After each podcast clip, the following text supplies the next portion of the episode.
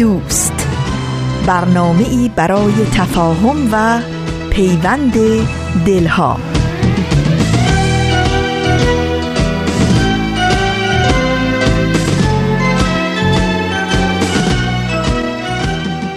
عزیزان شنونده خانم ها و آقایون روز و شبتون خوش. اینجا رادیو پیام دوسته و این قسمت دیگری از برنامه سهشنبه های نقره است.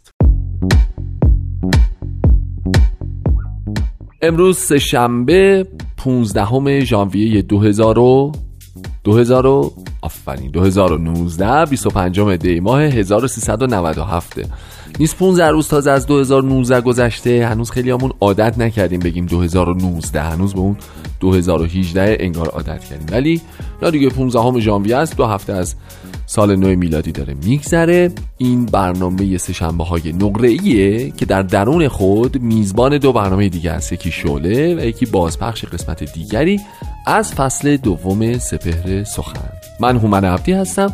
تو این هفته همچنان با سه شنبه های نقره همراه شما هستم.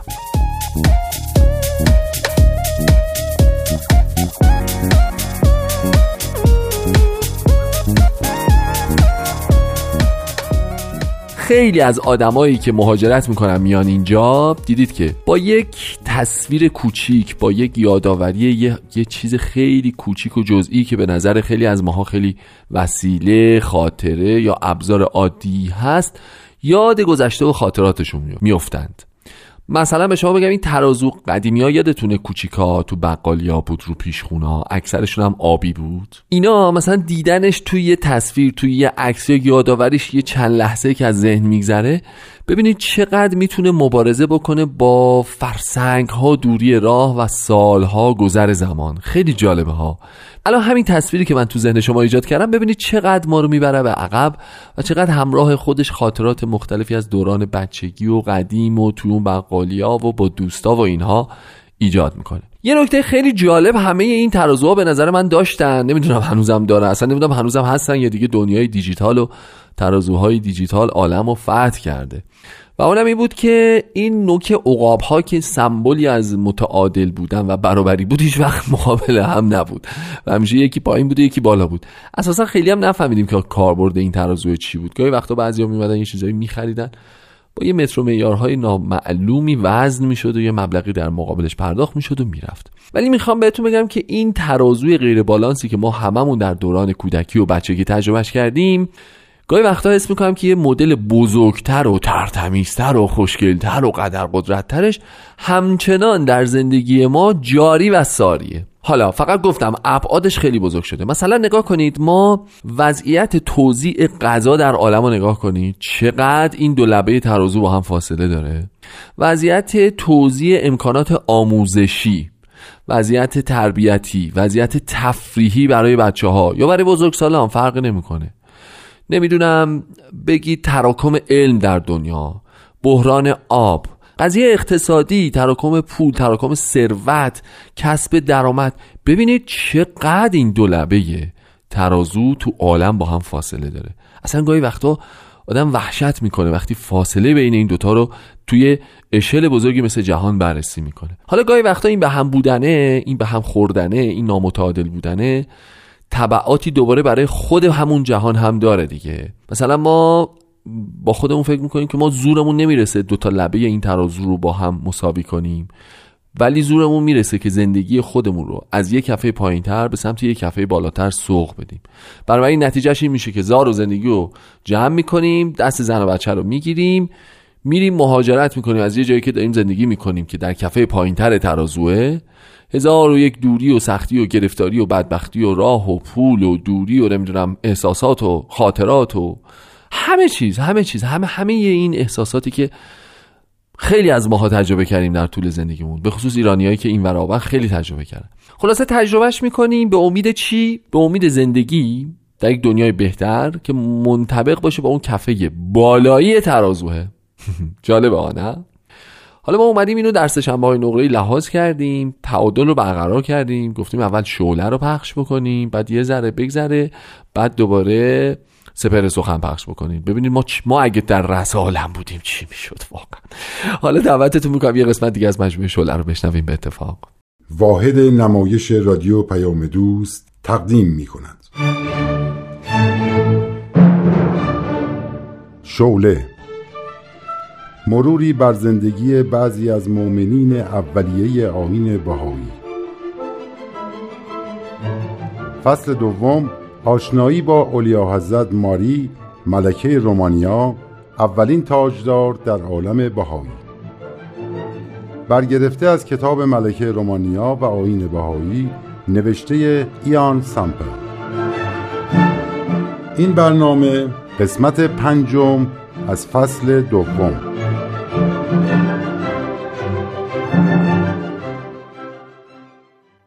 من ماریا الکساندر ویکتوریا هستم که در سال 1875 متولد شدم. ملکه ویکتوریا پادشاه انگلستان و الکساندر دوم تزار روسیه هر دویشان جد من بودند. پس از ازدواج با فردیناند برادرزاده پادشاه رومانیا در این کشور ساکن شدم و صاحب شش فرزند گردیدم که آخرین آنها در سه سالگی فوت کرد. در آن سالها اروپا به خصوص منطقه بالکان آرامش نداشت و شاهد جنگ های دلخراشی بود. در سال 1914 مقارن با جنگ جهانی پادشاه رومانیا فوت کرد و همسرم فردیناند به تخت سلطنت نشست و من هم ملکه رومانیا شدم. فوت فرزند سه ساله ام در سال 1916 وسیله ای شد تا من و پادشاه کمی درد و اندوه پدران و مادرانی که در میادین جنگ فرزندانشون را از دست داده بودن احساس کنیم. در سال 1922 تاجگذاری کردیم و من در سال 1926 توسط خانم مارتاروت که یک بهایی آمریکایی بود با آین بهایی آشنا شدم. دخترم الینا که یک مسیحی متدین بود با من در مطالعه آثار بهایی همراهی می کرد. در این زمان بود که فهمیدم هر دو جد من یعنی ملکه ویکتوریا و الکساندر تزار روسیه مفتخر به دریافت الواحی مخصوص از سوی حضرت بهاءالله شدند.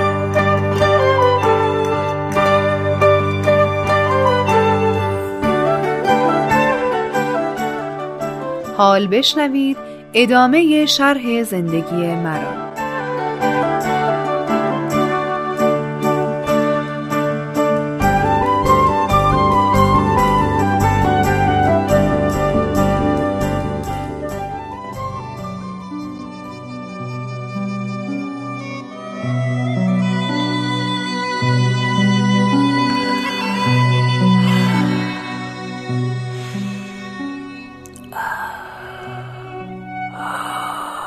فردیناند.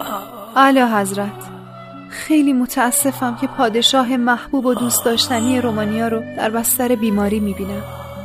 امیدوارم هرچه زودتر بستر بیماری رو ترک کنی. پدر قوی باشین. مردم رومانیا به شما احتیاج دارن. پدر خواهش می‌کنم بار سنگین سلطنت رو به دوش من نذارین. بسپاریم به کارول اون فرزند ارشدتونه. چی داری؟ میگی نیکولاس؟ اعلی حضرت به زودی خوب میشن. برادر عزیزم مادر درست میگن. قرار نیست اتفاق بدی بیفته. اعلی حضرت به زودی خوب میشن. امیدوارم.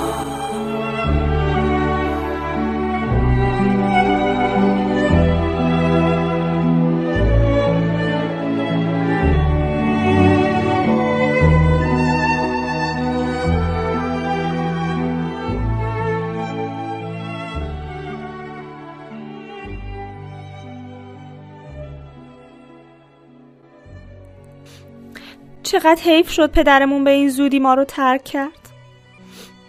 بچه ها قبل از مراسم تشریع میرم کتابخونه دعا بخونم. هر کدوم خواستین می‌تونی بیاین. من میام. منم میام.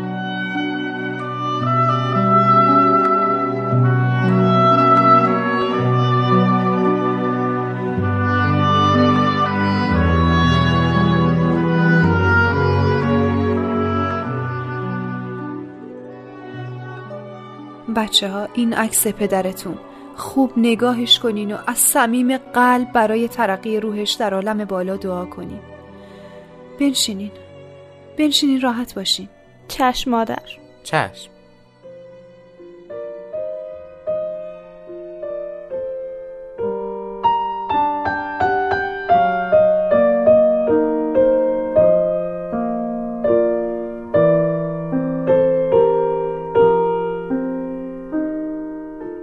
پروردگارا آمرزگارا.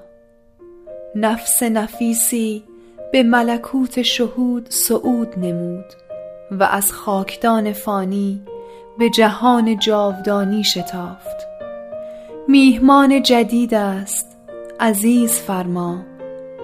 بنده قدیم است خلعت بدی عطا کن. ای بی نیاز بیامرز و بنواز و به خلوتگاه راز راه ده و در محفل تجلی همدم و همراز نما. توی دهنده و بخشنده و مهربان و توی آمرزنده و نوازنده و توانا.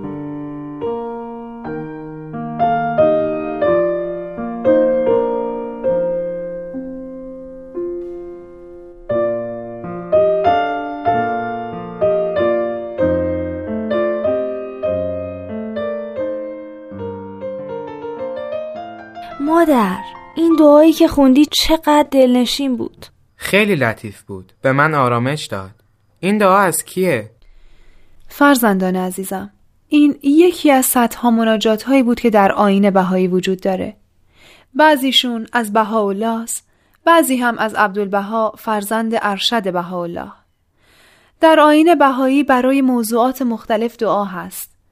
علاوه بر مکالمات عاشقانه و ابراز بندگی دعاهایی هم برای الفت و اتحاد نوع بشر طلب بخشش گناهان طلب موفقیت در خدمات بشر دوستانه برای نجات از گرفتاری ها و بلایا طلب شفا طلب برکت در کار و شغل دعا برای ترقی و موفقیت زنان تا استعدادها و توانایی هاشونو که در طول تاریخ پوشیده مونده بود ظاهر کنن دعا برای طلب مغفرت جهت درگذشتگان و و خیلی موضوعات دیگه. مادر. بله پسرم. دعا برای موفقیت ما هم هست؟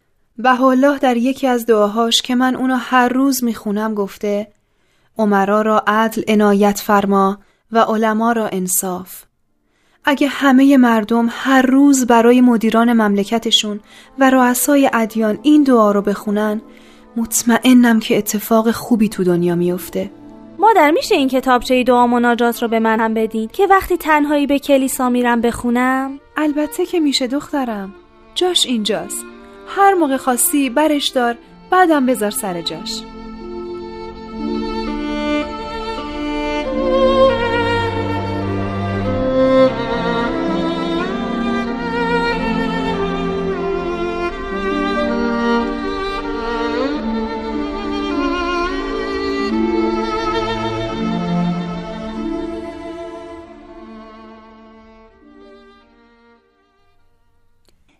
این گل سینه که ملکه به من داده چقدر زیباست. او مارتا فوقالعاده است. چه مروارید درشتی وسط این گل سینه است. راستی تا حالا ندیده بودم از گل سینه استفاده کنی. لابد از این بعد می‌خوای همش بزنی به لباست نه منو چه به گل سینه. اینو تقدیم معبد بهایان آمریکا می‌کنم که اگه صلاح دونستن بفروشن و پولش رو صرف هزینه های ضروری جامعه جهانی بهایی بکنن. چه کار خوبی می‌کنی؟ این بهترین کاره. راستی مارتا شنیدم از راهنمایی های شاقی ربانی برای خدماتت بهره می‌گیری. البته که بهره می‌گیرم. ایشون ولی امر بهایی هستن. عبدالبها در وسیعت نامش ایشون را جهت اداره امور جامعه جهانی بهایی انتخاب فرمود. واقعا اگه راهنمایی ایشون نبود فکر نمی کنم در خدماتم موفقیتی به دست می آوردم به خصوص در معرفی آین بهایی به ملکه نیروی مخصوصی به من عنایت کرد. من چندین بار به ملکه اطمینان دادم که شوقی ربانی به یادش هستن و برای او دخترش دعا می‌کنن.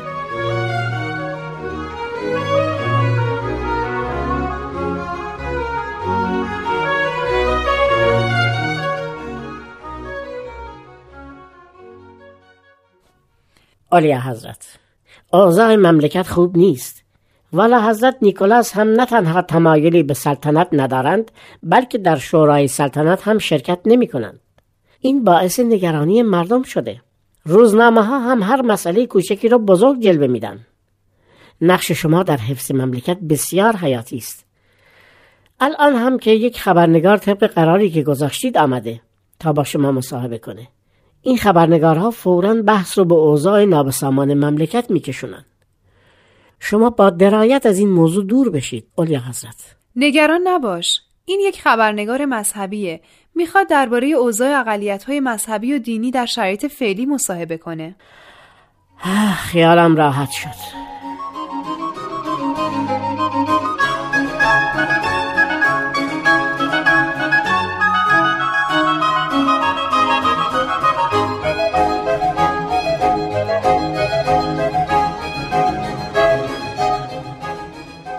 اولیا حضرت می‌خواستم ببینم بعد از فوت اعلی حضرت فردیناند اوضاع پیروان ادیان و مذاهب دیگه تغییری هم خواهد کرد یا مثل قبل در امنیت خواهند بود؟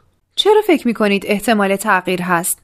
الان چند ماه از فوت اعلی حضرت فردیناند گذشته. شما تغییری احساس کردید؟ اولیا حضرت الان زمزمه مخالفت با یهودیان در اروپا شروع شده. رومانی هم بخش از این قاره است. شما فرد قدرتمندی هستید. آیا اندیشه ای دارید برای حفظ حقوق همه اقلیت ها؟ چیزی رو که به تازگی فهمیدم و کاملا بهش معتقدم اینه که اساس همه ادیان الهی یکیه. اصولشون یکیه. ادیان با هم تفاوتی ندارن. همه مروج فضیلت های اخلاقی و روحانی هستن. اختلافات در فروعات ادیانه. اگه هر کس صد درصد به معتقدات آین خودش به اصل دین خودش پایبند باشه هیچ مخالفت یا دشمنی با سایر ادیان نخواهد داشت. اولی حضرت شما فکر می‌کنید این همه جنگ های مذهبی که در طول تاریخ شده دلیلش چی بوده؟ آیا مردم به اصول دینشون پایبند نبودن؟ اشتباه نکنید مردم که جنگ های مذهبی رو راه ننداختن. منافع عده ایجاب می‌کنه که جنگ باشه. چه جنگ مذهبی چه جنگ کشوری. مگه مردم دوست داشتن که عزیزانشون توی این جنگ چهار ساله جهانی کشته بشن؟ ده میلیون کشته میلیون ها زخمی و میلیون ها مفقود الاثر شما خبرنگارید و روشن فکر. آیا مردم رؤسای مملکتشون رو مجبور به جنگ کردن یا رؤسا مردم رو؟ با تبلیغات و شعارهای میهن پرستی آتشی رو شعله ور کردن که هنوزم که هنوزه داریم اثرات شوم جنگ چهار ساله رو تحمل می‌کنیم. شما باید خوب توجه کنین که مردم بیچاره نقشی در براه اندازی جنگ ها ندارن. تعصبات میهنی یا تعصبات دینی رو عدهای منفعت طلب در روح و قلب مردم ایجاد می‌کنن و پرورش میدن. مشکل عمده مردم در اینجاست که خودشون فکر نمی‌کنن و عقلشون رو به دست دیگران میسپرن. مردم بیچاره میرن میجنگن و خودشون رو به کشتن میدن تا ما در قصرهامون راحت زندگی کنیم. امیدوارم هرچه زودتر بشر به رشد اقلانی برسه و رفتار کودکانش رو کنار بذاره.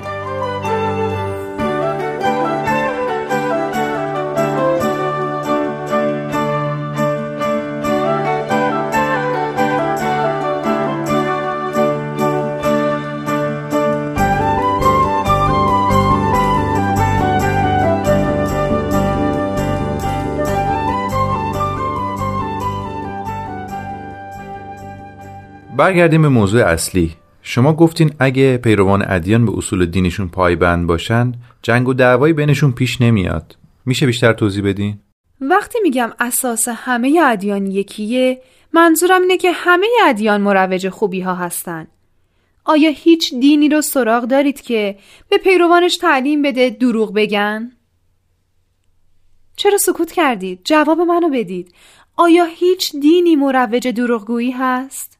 خیر هیچ دینی هست که بگه محبت و خدمت به هم نوع بده؟ خیر آیا هیچ دینی رو سراغ دارید که به پیروانش بگه اگه کسی امانتی پیش شما گذاشت اون رو مال خودتون کنین و بهش پس ندین؟ خیر محبت و رسیدگی به درماندگان صداقت و راستگویی رواج علم و فرهنگ وفای به عهد افت و پاکدامنی اینها اساس دین هستند همه ادیان به این اصول معتقدن و ظهور هر دین و آین هم برای احیای این فضیلت هاست.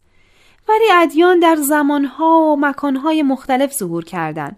اقتضای هر زمان و مکان هم قوانین مخصوصی میطلبه.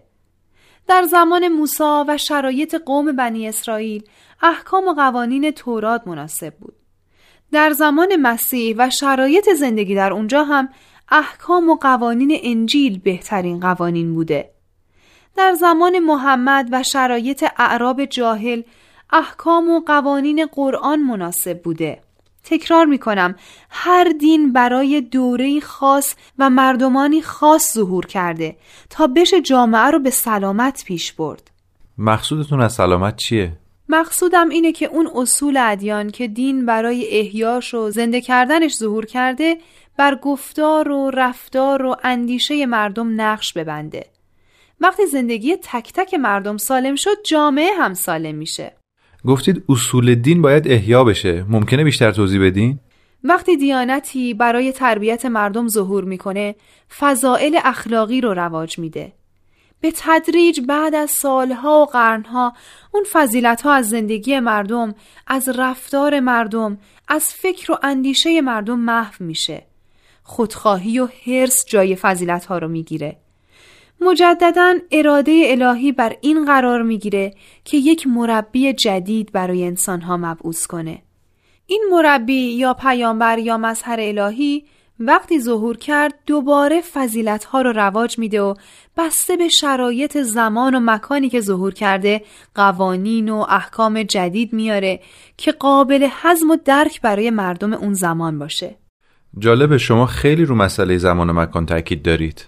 من از شما می‌پرسم اگه معلمی با دانش زیاد وارد کلاس اول مدرسه بشه و صحبت از مسائل پیچیده ریاضی بکنه اون کودکان از اون کلاس بهره خواهند برد؟ مسلما خیر. اگه استادی در جمع دانشجویان دانشگاه حاضر شد و شروع به تعلیم الفبا کرد آیا دانشجویان از اون کلاس بهره خواهند برد؟ البته که نخواهند برد. هر دو برای آموزش علم کلاس اومده بودند ولی مطالب ارائه شده مناسب هیچ گروه نبود. نه کلاس اولی ها نه دانشجویان دانشگاه. مثال جالبی زدید. من خیلی از کتاب های دینی رو مطالعه کردم با پیروان ادیان مختلف و مذاهب گوناگون مصاحبه کردم. تا به حال به این نتیجه زیبا نرسیده بودم. الان متوجه شدم که چرا ادیان با هم تفاوت دارن. و این تفاوتشون به نفع مردمه. پس نباید پیروان ادیان به خاطر این تفاوتها که خدا تشخیص داده با هم بجنگن منظور من هم همین بود. من چندیست با آین بهایی آشنا شدم و معتقدم بهاءالله مؤسس این آین تعالیمی برای زندگی بشر امروز آورده. امروز ما در شرایطی هستیم که قابل مقایسه با دنیای گذشته نیست. اختراعات جدید دنیا رو خیلی کوچیک کرده. ما به راحتی می‌تونیم از تمام وقایع دنیا در اسرع وقت مطلع بشیم با اجرای تعالیم بهاءالله مردم دنیا به آرامش خواهند رسید من چندین بار از بین سخنان بعضی نام آین بهایی به گوشم خورده بود ولی هیچ اطلاعی از این آین ندارم عجیبه شما خبرنگار مذهبی هستید و اطلاعی از آین بهایی ندارید؟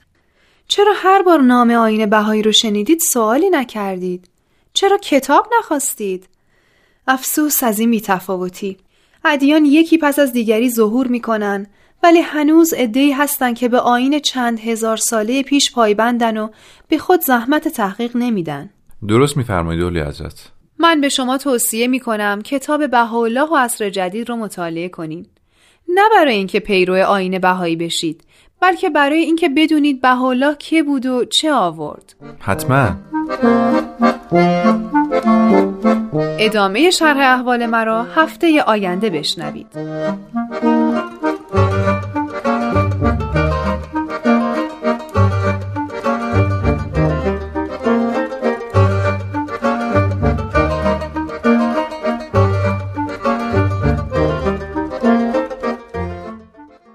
قسمت دیگه ای از مجموعه شوله رو به اتفاق شنیدیم. خیلی ممنونم از همه همکارانم که زحمت تهیه و تدارک این برنامه رو به عهده دارم دوستان که ناراحتی نداره. خب به راه خیلی راحت تو چشم من نگاه کنیم بگین آقا یه موسیقی زیبا پخش کن برامون. چیزی نیست که. چرا چرا آخه؟ چرا؟ بفهم یه قطعه موسیقی زیبا. زلف و بر با آمده تا ندهی بر با آدم.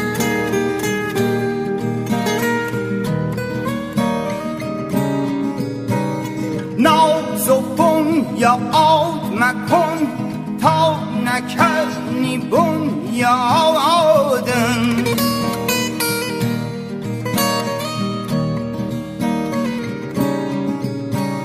شهره شهر مشو تا ننهم سر در کوه.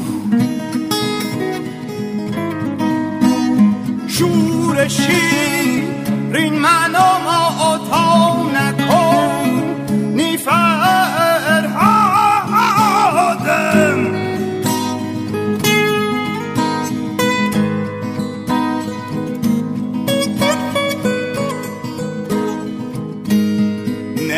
نیمه خور با همه کس. تا نخورم خون جگر. سر مکش تا نکشد. سر به فلک فریادم.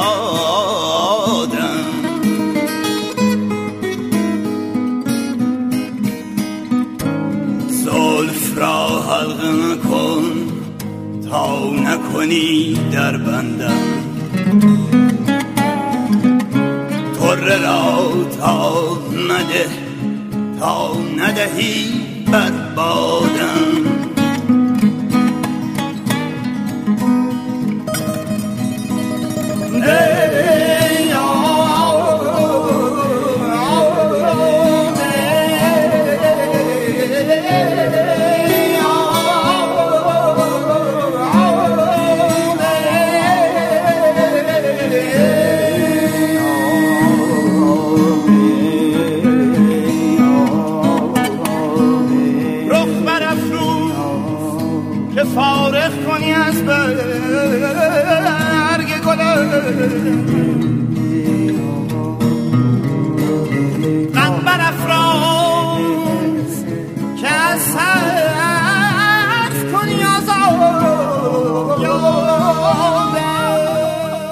داشتیم می‌گفتیم که ما گاهی وقتا تصمیم می‌گیریم چون اون تعادله در عالم وجود نداره چون مفهوم جهان وطنی وجود نداره چون مفهوم خیرخواهی برای ابنای بشر نمیشه گفت البته وجود نداره ها ولی کمرنگه یا به نسبت اون یکی جبهه زورش کمتره. یعنی نیروهای مخرب نیروهایی که تعادل این ترازو رو به هم می‌زنن فعلا زورشون بیشتره. از اون طرف نیروهای سازنده هنوز به اون قدرت نرسیدن ولی دارن پیش می‌برن داستان به هر حال ما برای زندگیمون تلاش می‌کنیم. چون تلاش می‌کنیم چون بهترین ها رو می‌خوایم چون از شرایط موجود ناراضی هستیم چون نمی‌تونیم عالم رو تغییر بدیم مهاجرت می‌کنیم و میریم یه جای دیگه دنیا زندگی می‌کنیم. این مهاجرته. ولی اتفاق عجیبیه ها در نوع خودش. درست مثل سهشنبه های نقره که برنامه کاملا عجیب هست. خیلی عجیبه. مهاجرت هم همجوری عجیبه. حالا نگاه کنید. در یک ورژن دیگه در یک نسخه دیگه با یک نگرش دیگه ما یه فعالیتی داریم که میگه که ما یه خانواده هستیم در جایی از دنیا داریم زندگی می‌کنیم برای خودمون. شرایط زندگیمون خوبه کار داریم شغل داریم درآمد داریم تحصیلات داریم. رو روالیم دیگه. خانواده آشنا دوستان سابقه خاطرات فرهنگ اینا همه بر وفق مراد ماست و از بچگی تو این سیستم بزرگ شدیم و قلق این ماجرا به قول معروف دستمونه و داریم روزها و ایام زندگیمون رو باهاش سپری می‌کنیم. حالا یه اتفاقی میفته و متوجه میشیم که می‌تونیم بریم یه جای دیگه دنیا یا یه جای دیگه از کشور خودمون. حالا خیلی فرقی نمی‌کنه. جای دیگری بریم اقامت بگزینیم و با اون دانش تخصص علم فن هنر صنعت هر چیزی که در دست داریم به یه سری آدم دیگه در یک جغرافیای دیگه خدمت بکنیم. جالبه نه؟ نتیجهش این میشه که همه شما اگر خودتون تجربهش نکرده باشین در اطرافیانتون حتما یه دونه نمونه رو دیدید. آدم هایی که زندگی خوبی دارن زندگی معمولی یا مرفهی دارن ولی به خاطر خدمت به انسانهای دیگه محل زندگیشون رو عوض می‌کنن و از جایی به جای دیگه میرن شرایط جدیدی رو تجربه می‌کنن مستقر میشن و شروع می‌کنن اونجا خدمت کردن به اون محیط. حالا بعضی ها مسلط به علوم پزشکی هن بعضی ها مسلط به علوم اقتصادی هن بعضی ها صنعتی دارن بعضی ها توانایی کارآفرینی دارن. بعضی هم نه در یک شرایط عادی میگن میریم اونجا کمک می‌کنیم که شرایط اجتماعی بهتری رو در مقصد حاصل بکنیم. یا کمک بکنیم که بچه های اونها با نگرش دیگری راجع به این دنیا آشنا بشن یا تربیت متفاوتی پیدا بکنن یا لاعقل حس نوع دوستی و انسان دوستی و جهان وطنی رو درشون شکوفا بکنیم. بنابراین ببینید که ما یه مفهوم داریم یه کلمه داریم تو این دنیای وانفسا به نام مهاجرت. چقدر جالب میشه تعبیرش کرد و از چه زوایایی میشه بهش نگاه کرد. یادم افتاد که ما هفته پیش هم اتفاقا راجع به مفهومی به نام خدمت صحبت کردیم. این سوال رو با تو مطرح می‌کنم. بعد میریم یه قسمت دیگه از سپر سخن رو میشنویم. میایم باز راجبش با هم هم فکری می‌کنیم که آیا می‌توان این نوع از زندگی رو هم نوعی از خدمت به ابنای بشر در نظر گرفت یا نه؟ خودتون آماده کنید. الان نه. سپر سخن رو بشنوید بعدش با هم صحبت می‌کنیم.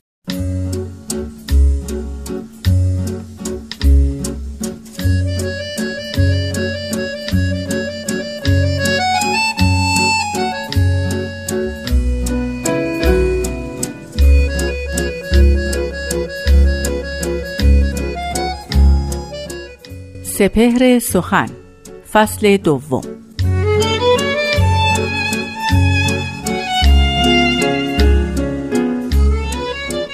گر من از باغ تو یک میوه بچینم چه شود؟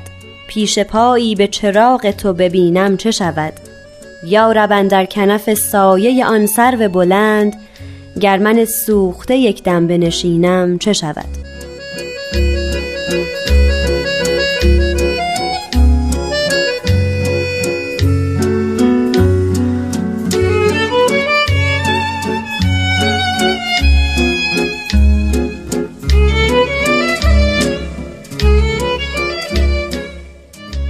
دوستان عزیز شنوندگان دوست داشتنی رادیو پیام دوست وقت شما به خیر. من نیوشا رات هستم. به دهمین قسمت از دومین فصل سپهر سخن خوش اومدین. برنامه که می‌پردازه به برخی از آثار حضرت باب مبشر دیانت بهایی و همونطور که می‌دونین در هر قسمت من یکی از بیانات اون حضرت رو براتون می‌خونم و استاد بهرام فرید در رابطه با اون و مفاهیم نهان و آشکار اون برای ما صحبت می‌کنن. پس با این قسمت از سپهر سخن هم همراه باشید.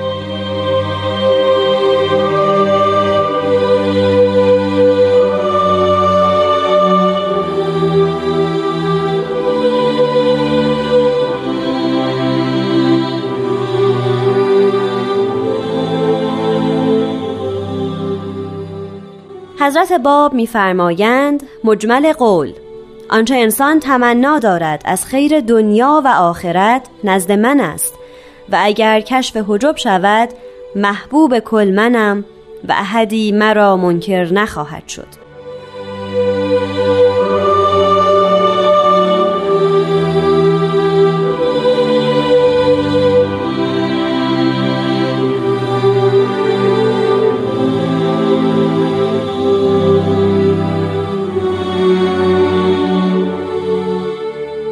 شنوندگان محترم دانا و برومند وقت شما بخیر. بیان حضرت باب مبشر آین باهایی رو شنیدیم. این بیان خطاب محمد شاست. یکی از سلاطین قاجار. در زمان محمد شاه یعنی پدر ناصرالدین شاه حضرت باب قیام فرمودن و امر خدا رو به مردم ایران بلکه به مردم جهان ابلاغ کردند. می‌دانیم که حضرت باب در سال 1260 هجری قمری یعنی مصادف با 1844 میلادی در شهر شیراز بیان اندیشه و آراء دینی خودشون رو عنوان فرمودن. اظهار امر کردن به تعبیر بهاییان مبعوث شدن به تعبیر مسلمانان.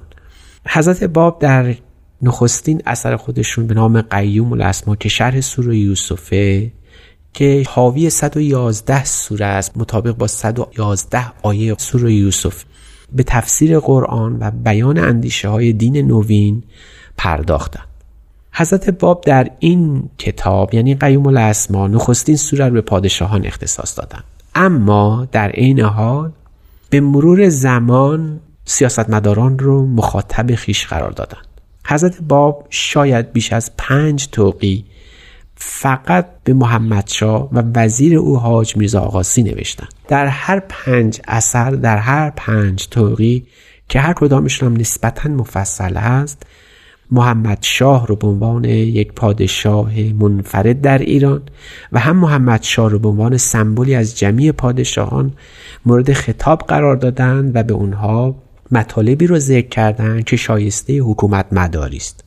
شاید تمام سیاستمدارای دنیا محل این خطاب قرار می‌گیرن که وظیفه یک سیاستمدار عدل است و عدل از پایه حکومت خداوند است. یعنی عدل ممکن نیست در جهان محقق بشه هر چقدر هم دقیق و انسانی باشه مگر آنکه معید بشه و موفق بشه به عدل الهی. عدلی که خداوند حدود و سقور او رو مشخص کرده. بنابراین باهایان عالم از این بیان حضرت باب به این سمت و سو می روند که عدل از مقوله انسانی است ولی حدودش حدود الهی است. یعنی اونجایی که انسان قاصر میمونه از احقاق حق اونجا باید به مدد حق و خداوند و دین الهی اون نقصان رو برطرف کنه.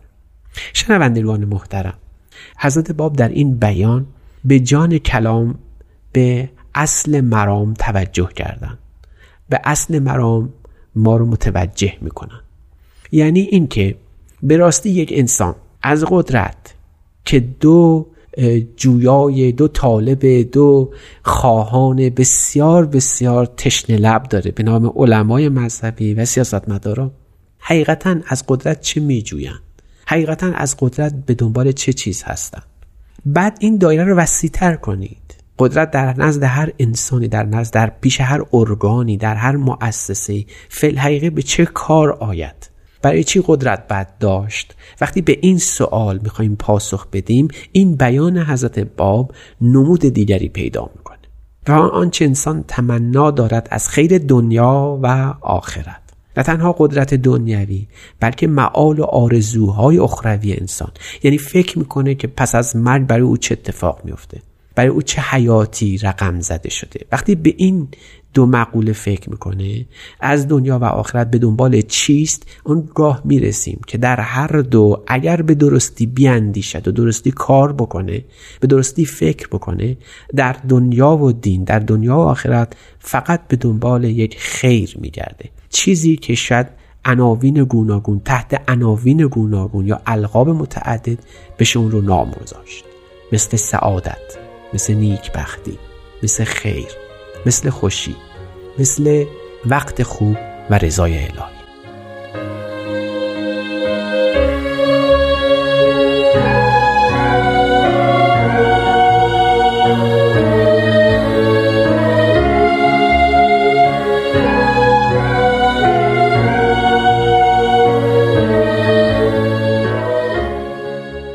شنوندگان عزیز و دانا در پی فهم بیان حضرت باب بودیم که آنچه که انسان تمنا دارد از خیر دنیا و آخرت نزد من است.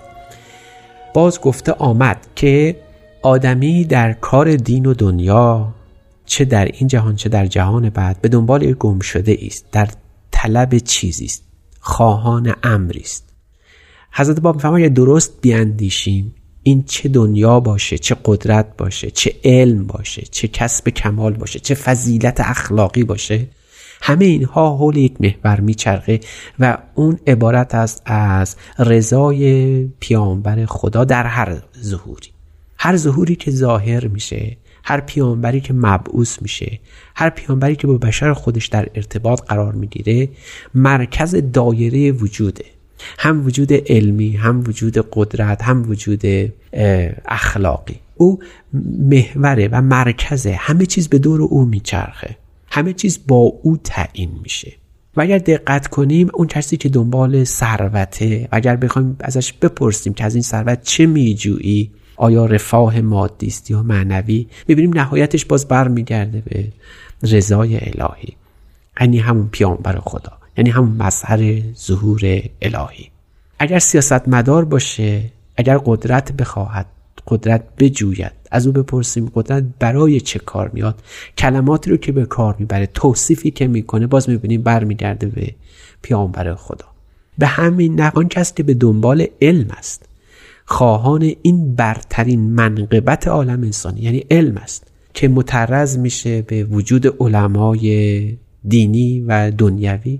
اونها هم این علم رو برای چه میجویند؟ باز می‌بینیم که برمیگرده به حقیقتی که فقط باید بگیم اون مسئله ظهوره.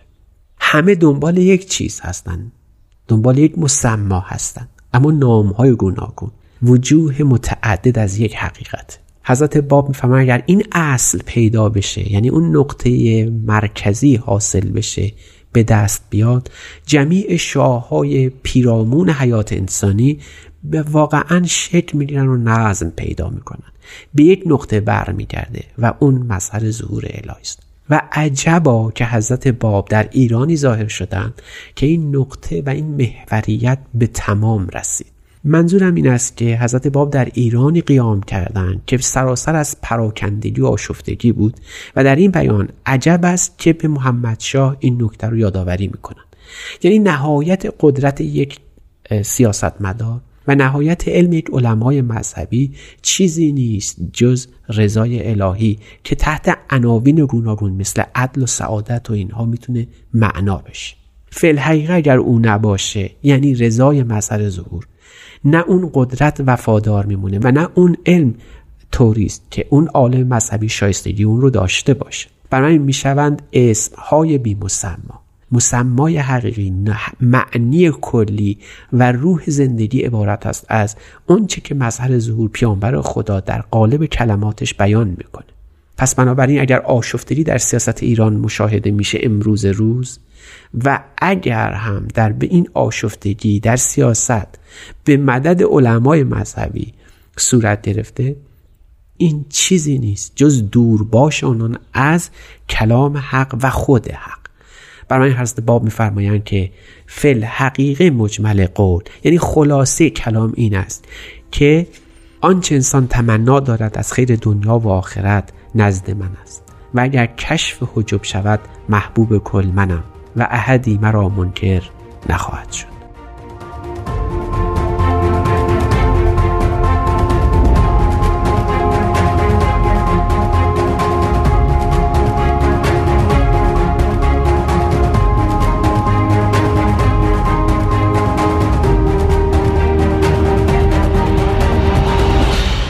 دوستان عزیز فارسی زبانان دوست داشتنی.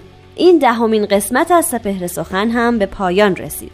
هفته های آینده باز با ما همراه باشید. من نیوشا راد هستم و به اتفاق استاد بهرام فرید و تهیه کننده این برنامه پارسا فنایان روزگاری خوش براتون آرزو می کنم خدا نگهدار.